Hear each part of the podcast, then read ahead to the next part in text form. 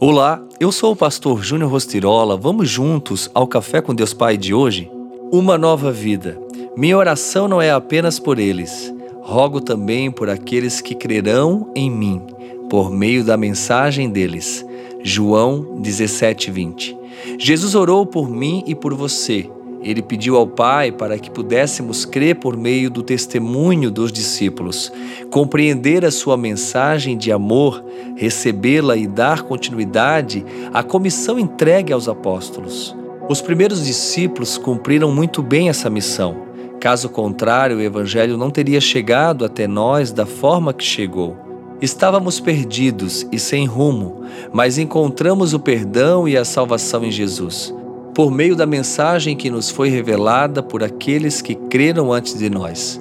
Agora sua jornada também se transforma em uma mensagem poderosa e inspiradora para que outros sejam encontrados, perdoados e iniciem uma nova vida com Deus.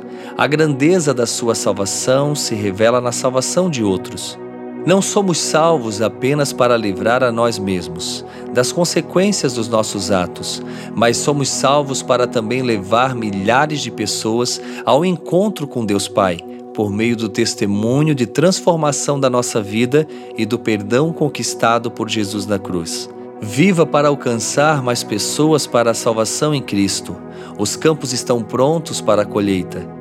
As qualidades de Jesus como condição para o sucesso da obra da redenção na sua vida o fazem compreender que ele é santo, inculpável, sem mácula, por isso preparado para o sacrifício extremo de morte na cruz.